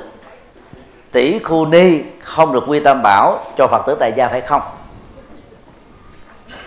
Đây là câu hỏi hiểu sai về đạo phật. Theo lời phật dạy đó dầu là tỷ khu tăng hay là tỷ khu ni thì giới phẩm của họ giống nhau là tỷ khu. Tỷ khu là chính thức làm thầy làm sư cô. Lễ quy tiêu chuẩn thì phải có bốn vị à, tỳ khu hoặc là bốn vị tỳ khu đi trở lên. Còn ngày nay chúng ta gia giảm bớt thì nhiều à, nhiều chùa miền bắc á à, một thầy phải phụ trách năm sáu chùa lấy đâu ra, các nhà sư mà quy bốn người một lúc. Cho nên là một thầy, hoặc là một sư cô, truyền giới tam quy và ngũ giới cho phật tử tại gia được xem là hợp pháp rồi. Sa di ni, tức somanani tức là chưa chính thức làm tỳ khu ni, thì không được truyền giới cho cư sĩ tại gia. Tương tự, chú tiểu hay là sư bác, nó theo ờ, phương ngữ miền bắc, là sa di thì chưa đủ cái cái cái yêu cầu, tiêu chuẩn để truyền giới cho một cư sĩ phật tử. Phải chính thức trở thành tỷ khu và tỷ khu ni thì mới truyền giới được. Còn để cho một vị tỷ khu tỷ khu ni được nhận đệ tử xuất gia đó, thì giới luật Phật quy định người đó phải trở thành tỷ khu tỷ khu ni, tối thiểu là 10 năm thì lúc đó vị ấy mới đủ tư cách làm Ubachaya mà dịch nghĩa là bổn sư, tức hòa thượng, bổn sư truyền giới cho một người xuất gia. Thì ngày nay đó, ở nhiều nơi đã không giữ tuân thủ cái quy định này. Tuổi để làm tỷ khu tỷ tu đi đó, tối thiểu là 20 dĩ nhiên là họ phải đi tu là 10 năm. Có những trường hợp ngoại lệ là 4 năm năm rồi 10 năm sau khi làm tỷ khu thì người đó đã được 30 tuổi rồi. Kinh nghiệm tu học nó cũng đã gần được 20 năm rồi. Già dặn để làm thầy của một đệ tử xuất gia. Nhưng mà có một số nơi là không không đủ được cái tiêu chuẩn đó. Người ta cho phép á, gia giảm đi. Tại vì 10 năm sau khi thọ giới tỷ, tỷ khu tỷ khu đi thì có nhiều người 5 năm 6 năm đã nhận đệ tử xuất gia rồi. Vì chỗ đó nó quá thiếu nhân sự có thể chấp nhận được. Còn đạo phật thì không có phân biệt đối xử giới tính. Những gì mà chưa tăng làm được thì chưa nên làm được. Vì đạo phật chủ trương bình đẳng giới và bình đẳng xã hội, công bằng xã hội mà. Do đó không có những cái phân biệt đối xử. Thì các phật tử đó, thì hữu duyên với thầy nào ở chùa nào thì quy với thầy đó, chùa đó thôi. Cô không cần phải đi phân biệt là tôi phải quy với thầy tăng, chứ không được quy với thầy ni. Thầy ni vẫn đủ tư cách để truyền giới mà. Xin đi câu hỏi khác có một phật tử uh, trẻ. Vâng, trong khi đến chùa thì còn có ba điều đã hiểu được đến chùa thờ Phật. Gặp à, đăng học pháp và gặp đăng trong quá trình mà học à, pháp thì con hiểu pháp lý nhà Phật là hướng thiện. Thì con rất là tâm đắc, cũng như là thấm được muốn mình hiểu, rồi truyền bá cho mọi người.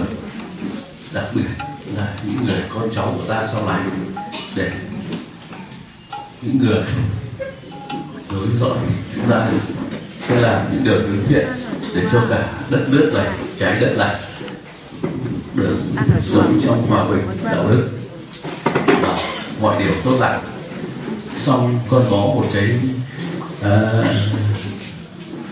và rất là diễm phúc và cũng như rất nhân duyên cho những con là hôm nay được gặp thầy ở đây. À, con là phật tử đại diện cho những người ở đây. Rất là hạnh phúc rất là diễm phúc. Nhưng nhưng con có một câu hỏi như thế này. Đến chùa là thờ Phật học pháp và thông qua các thầy tăng thế thì không biết con nói Phật pháp chúng con à tức là những Phật tử chúng con thì xung quanh đây, tất cả những người đến đây, chùa thì gần như địa phương nào cũng có rất nhiều chùa. Thế thì đến chùa nào tăng là những người có thể chúng con gặp để hướng dẫn thì là gần như những thầy giáo giỏi ở cái nơi đấy để hướng dẫn pháp dân thế thì có thầy giáo giỏi thì mới thích đến học thầy giáo giỏi. Còn thầy giáo thì ở rất nhiều nơi khi ta học thầy nào. Thế thì không biết trên giáo hội Phật giáo hoặc là của đất nước Việt Nam này hay là thế giới nói chung thì có phân biệt à, thầy số 1 thầy số 2 hoàn toàn thì à, không có bất kỳ một phân loại nào. Thì mục đích đó thầy hiểu rồi. Mục đích đó là Phật giáo xây dựng cái hòa hợp tăng đoàn. Để cho các Phật tử đó không rơi vào cái tình trạng đó, tôn kính các vị thầy này. Nhưng mà đồng thời đó là đánh mất cái sự tôn kính ở các vị thầy còn lại. Còn ở trong à, cứ nghe nghe, nghe thầy giải thích. Rồi rồi hãy nói tiếp ha. Ở trong Phật giáo đó thì à, dĩ nhiên là có nhiều cấp độ thầy khác nhau. Về phương diện Phật học đó thì có nhiều thầy chỉ dạy sơ cấp Phật học. Có một số thầy thì dạy trung cấp Phật học. Có một số thầy thì dạy cao đẳng Phật học. Có một số thầy dạy cử nhân Phật học thạc sĩ Phật học và tiến sĩ Phật học. Thì các Phật tử thì lại ít biết uh, những cái cái khác biệt đó. Và nó cũng rất là tế nhị uh, khi đề cập đến những vấn đề này. Cho nên đó hiện nay đó Phật giáo trên toàn cầu nói chung và Phật giáo tại Việt Nam nói riêng chưa có những cái cái quy định chuẩn mực về việc tiêu chí là một vị thầy, dù là thầy tăng hay là thầy ni. Và những cái quy định bắt buộc là các vị thầy tăng, thầy ni đó phải hướng dẫn Phật pháp cho Phật tử mình như thế nào để đúng với chánh đạo. Vì chúng ta chưa có kịch bản kinh điển toàn cầu. Kịch bản kinh, gọi là là sách dạy giáo lý toàn cầu như là đạo thiên chúa. Cho nên nó dẫn đến cái tình trạng đó, ở chùa nào thầy trụ trì năng động, có kiến thức Phật pháp vững, thì Phật tử ở đó được nhờ. Tại vì các cái khóa tu học rồi các cái sinh hoạt đó được hướng dẫn bài bản từ thấp đến cao. Còn ở nơi nào đó mà không có hội đủ được các nhà sư như thế, các vị thầy như thế đó, thì các phật tử hơi bị thiệt thòi hiện nay đó thì mặc dù không có quy định ở trong hiến chương của Phật giáo Việt Nam, nhưng mà nó có cái mặc định trong ứng xử. Đó là từ Quảng Bình cho đến hết miền Bắc, thuộc về sự điều hành Phật sự của dân phòng 1 mà trụ sở của đó là nằm tại chùa Quán Sứ. Từ Quảng Trị cho đến mũi Cà Mau, thuộc về cái quản lý của văn phòng 2 giáo hội Phật giáo Việt Nam nằm ở thiền viện Quảng Đức, đường Nam Kỳ Cái Nghĩa, đối diện với chùa Vĩnh Nghiêm. Nhân sự, lãnh đạo và tu sĩ điều hành các ngôi chùa ở ở hai miền Bắc và Nam hoàn toàn độc lập nhau về quản lý hành chánh. Ví dụ như là việc bổ nhiệm trụ trì ở à, miền Bắc, từ Quảng Bình trở đi thì ở miền Nam chỉ có ý kiến đồng thuận chứ không có tác động đến. Và tương tự ở miền Nam bổ nhiệm thì miền Bắc miền Bắc không có tác động đến không có uh, quan hệ đến. Từ đó nó dẫn đến cái tình trạng chúng ta có trên toàn quốc 37.000 tăng ni dân tộc kinh 10.000 tăng dân tộc Khmer. Tổng số là 47.000 chúng ta vẫn rơi vào tình trạng thiếu tăng ni hướng dẫn cho Phật tử tu học một cách trầm trọng. Ở vì ở miền Nam, chùa giác ngộ bé xíu 750 mét vuông. Có 6 lầu, đã có ba chục chưa tăng ở à. Đang ghê miền Bắc á, có một nơi đó, có nhiều nơi đó, một thầy phải kiêm nhiệm trụ trì đến năm sáu chùa. Như vậy cái nhân sự chuyển đổi qua lại đó, nó chưa được cộng thông cho đến thời điểm hiện nay bằng chính sách của giáo hội cho nên tình trạng đó, dư ở chỗ A mà thừa ở chỗ B, thiếu ở chỗ B là chuyện rất là hiển nhiên ở trên các miền Nam và Bắc của Việt Nam. Đến với lúc nào đó thì chúng tôi tin rằng là giáo hội sẽ có chính sách đó là cải cách để làm sao thuyên chuyển nhân sự từ Bắc vào Nam, từ Nam ra Bắc, từ Trung vào Nam, từ Trung ra Bắc. Tùy theo cái năng lực, điều kiện mà nhân sự chúng ta được thuyên chuyển một cách đồng đều. Để không có ngôi chùa nào thiếu trụ trì. Thì đến lúc đó đó Phật giáo mới phát triển một cách trọn vẹn và đúng nghĩa. Điều thứ hai hiện nay đó cái tiêu chuẩn để làm tỷ khu và tỷ khu ni trong Phật giáo đó chỉ dựa vào thứ nhất đó, là trình độ lớp 12 phổ thông hoặc là bổ túc văn hóa. Về trình độ Phật học á, thì nhiều nơi chỉ đặt ra cái trình độ trung cấp Phật học thôi. Mà trung cấp Phật học chỉ mới học Phật học được có 4 năm và theo chúng tôi, đó là cái chuẩn quá thấp để làm một tăng sĩ với vai trò trụ trì, hướng dẫn cho tăng à, Phật tử tu học. Đề nghị của chúng tôi à, gửi đến giáo hội đó là làm thế nào nâng cao cái trình độ của tu sĩ. Nhất là những vị tu sĩ làm trụ trì, phải có trình độ Phật học, tối thiểu là cử nhân Phật học. Để có được trình độ cử nhân Phật học đó, thì tại Việt Nam chúng ta phải trải qua 2 năm sơ cấp Phật học 4 năm trung cấp Phật học 2 năm đến 3 năm cao đẳng Phật học và 4 năm cử nhân Phật học. Thì trung bình là 10 cho đến 12 năm học Phật. Thì vị tu sĩ đó nắm vững vàng được giáo lý Phật từ thấp đến cao. Từ triết lý cho đến tôn giáo học, xã hội học, rồi đạo đức học, vân vân. Thì mới đủ năng lực để hướng dẫn các phật sự cho các phật tử tại gia. Nhưng mà hiện nay đó, thì mặt bằng tri thức đó đối với các tu sĩ phật giáo là không đồng đều. Ở miền nam á thì cái trình độ mặt bằng tri thức đó cao hơn ở miền trung và miền bắc.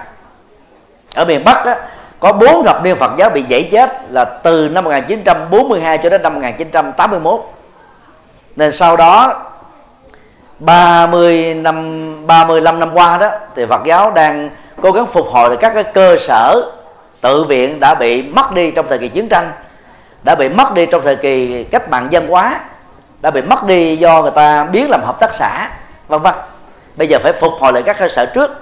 Rồi sau đó là bắt đầu đào tạo à, nhân tài. Thì tại miền Bắc hiện nay chúng ta đã có các trường trung cấp Phật học, cao đẳng Phật học và cử nhân Phật học rồi. Thì chúng tôi tin rằng là trong vài thập niên tới đó, thì trình độ tu sĩ Phật giáo Việt Nam trên toàn quốc là nó đồng đều nhau.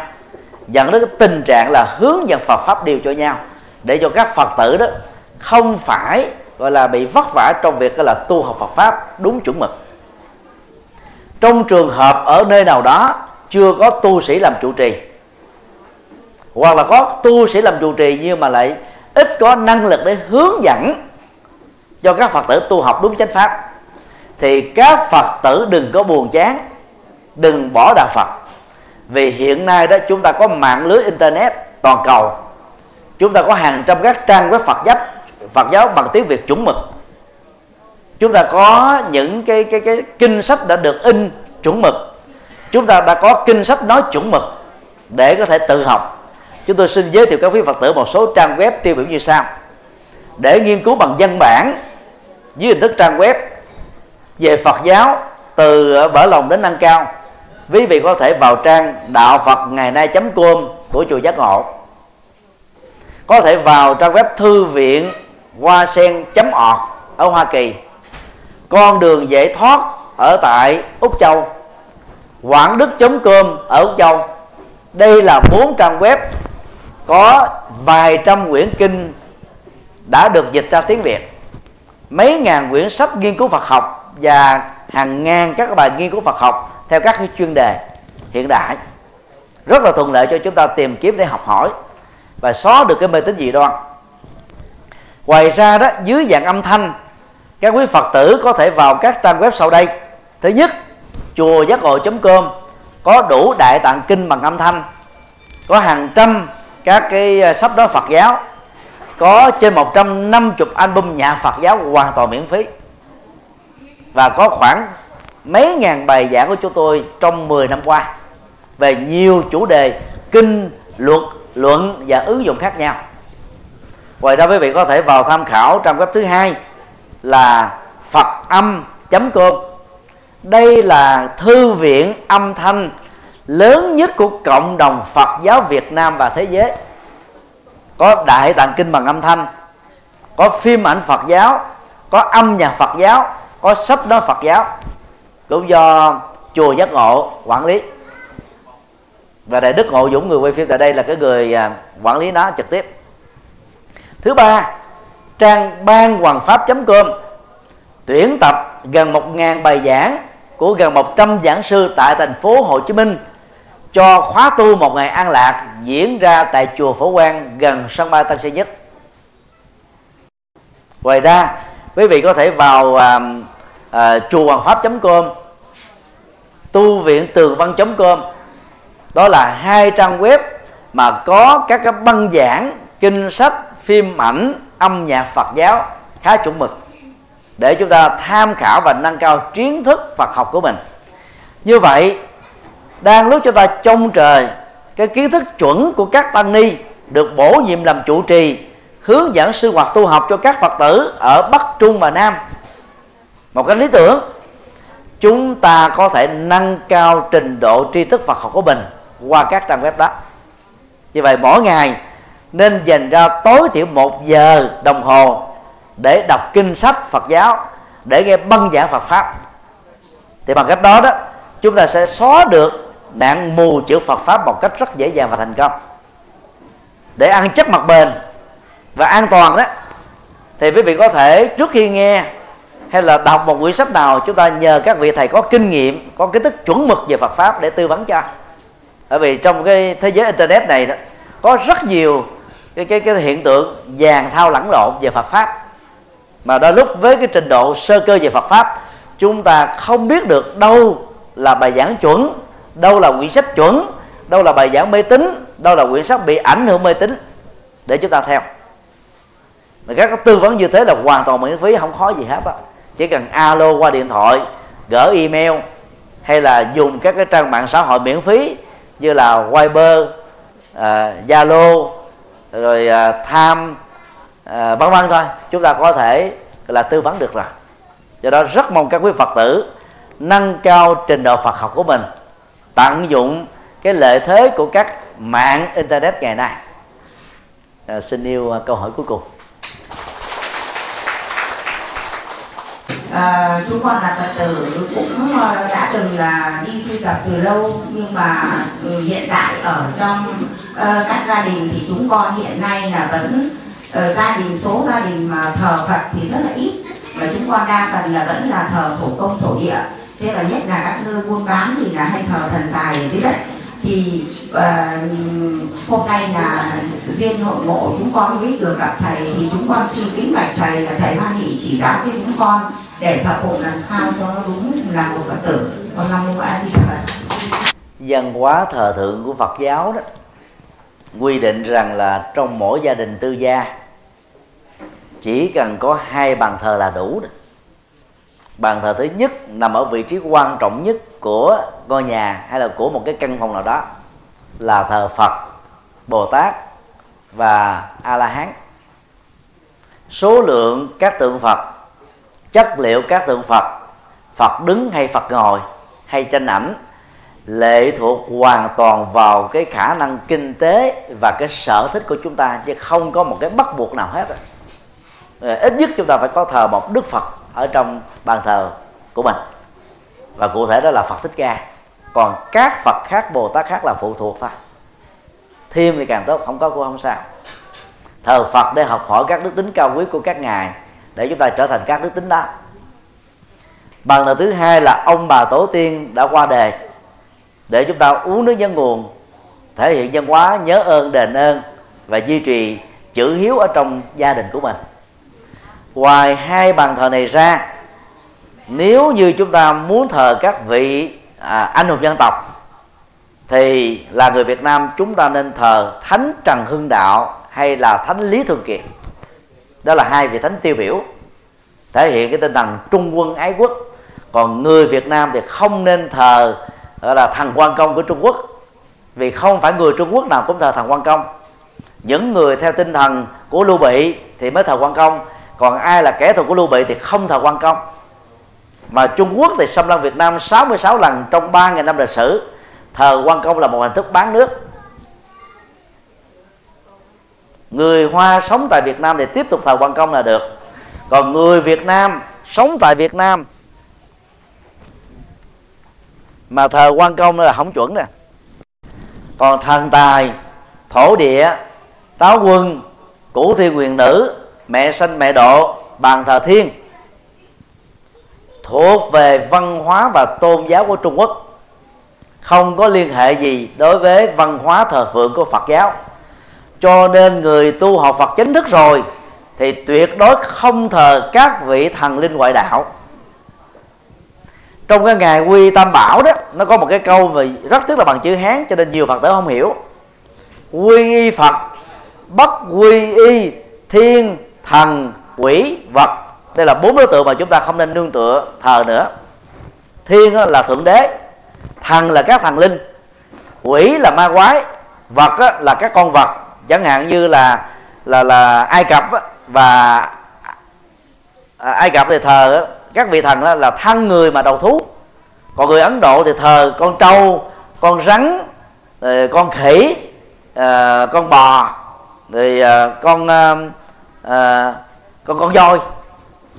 Mà vốn cái phước báo của đó là thấp hơn con người nhiều không thích hợp còn à, à, vật á, thì gồm có các vật linh nó thuộc về cái trường phái bái Phật phái.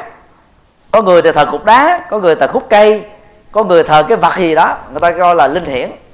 Thì người tu học Phật, đã nhận Phật làm làm thầy rồi đó, thì từ đây cho đến trọn đời, chúng ta không thờ thượng đế nữa, không thờ các vị thần linh nữa, không thờ ma quái nữa, mà không thờ các các cái vật linh nữa. Chỉ có thờ Phật và thờ ông bà tổ tiên thôi. Ai đã lỡ thờ các vị này rồi đó thì đem tới giao cho thầy trụ trì ở chùa mình đang tu học, giải quyết dùm cho. Và quý vị đem ra thả xong không sao hết á, không có tội gì, lỗi gì hết á. Không có mất phước báo gì hết, không có bị ảnh hưởng gì hết. Luôn tiện đây thì chúng tôi ờ, kính đề nghị, ở miền Bắc đó thì có một số Phật tử xuất thân làm nghề hậu đồng, hoặc là cô đồng, hoặc là cậu đồng. Thì các cô đồng, cậu đồng khi mở phủ mà, thường là đi hù dọa người khác một năm phải ra hầu đồng một lần cho đến bốn lần. Thì mới là vượt qua được tai ương tặc ấp mới được phước báo giàu sang mới được thăng quan tiến chức mới được mua may bán đắt. Do sự sợ hãi đó mà người ta phải đi thờ hầu đồng. Mà hầu đồng mới là thờ các vị thần thôi. Và đang khi đức phật thì dạy là không có thờ thần ở trên bàn thờ của mình. Ngoại trừ các vị thần dân tộc. Thực tế đó sau khi chết đó, các vị anh minh đó, của dân tộc đó, đều đã tái sinh hết rồi. Nhưng mà chúng ta tôn thờ để thể hiện tinh thần trung quân ái quốc. Cái đó thì có thể chấp nhận được. Và do vậy là các phật tử mà đang còn hầu đồng á, thì các quý vị đó hãy mạnh dạng từ bỏ cái nghề hầu đồng đi. Phước hoàn toàn không có mà toàn là gieo cái nghiệp mê tín dị đoan và nỗi sợ hãi thôi. Cái hậu quả đó rất là lớn ngoài ra đó chúng ta cũng không nên hù dỗ quần chúng là phải mở phủ đi đình đền miếu thì có phước hơn có tài sản hơn. Còn đi phật giáo thì không có phước không có tài sản. Nhiều người sợ quá mà trả phật về cho các chùa. Đó là do mê tín gì đâu mà chúng ta bỏ kim cương đi nhận á, là các cái cục đất sét. Rất là uổng. Phật là viên kim cương các vị thần là chỉ là cục đất sét thôi cục đá thôi bỏ một viên kim sương mà đi nhận cái cục đất sét cục đá thì có lợi ích gì đâu.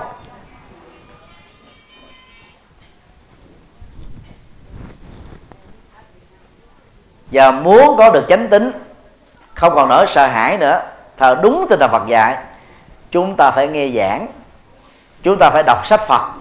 Chứ còn không đọc không nghe giảng không uh, xem kinh chúng ta khó có thể thoát ra khỏi bên cái gì đó thì ngày hôm nay cái chủ đề chúng ta là thoát khỏi tà kiến và mê tín.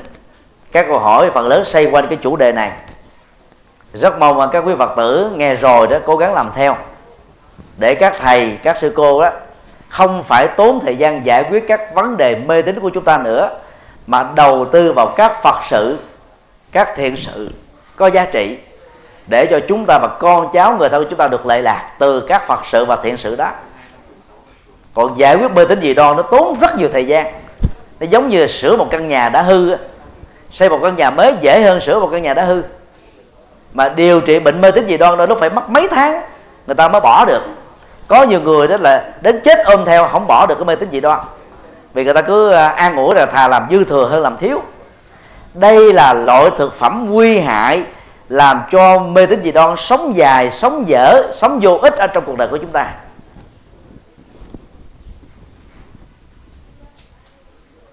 Thoát ra khỏi mê tín dị đoan rồi, chúng ta không còn sợ hãi nữa.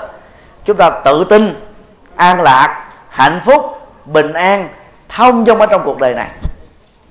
Là người phật tử và tu học phật đó, chúng ta phải cam kết làm đo bằng được điều đó và phải trải nghiệm được hạnh phúc ngay khi còn sống này. Nếu quý vị thấy là việc bỏ mê tín dị đoan là có thể thực hiện được, hãy dâng cao tràng vỗ tay thật lớn.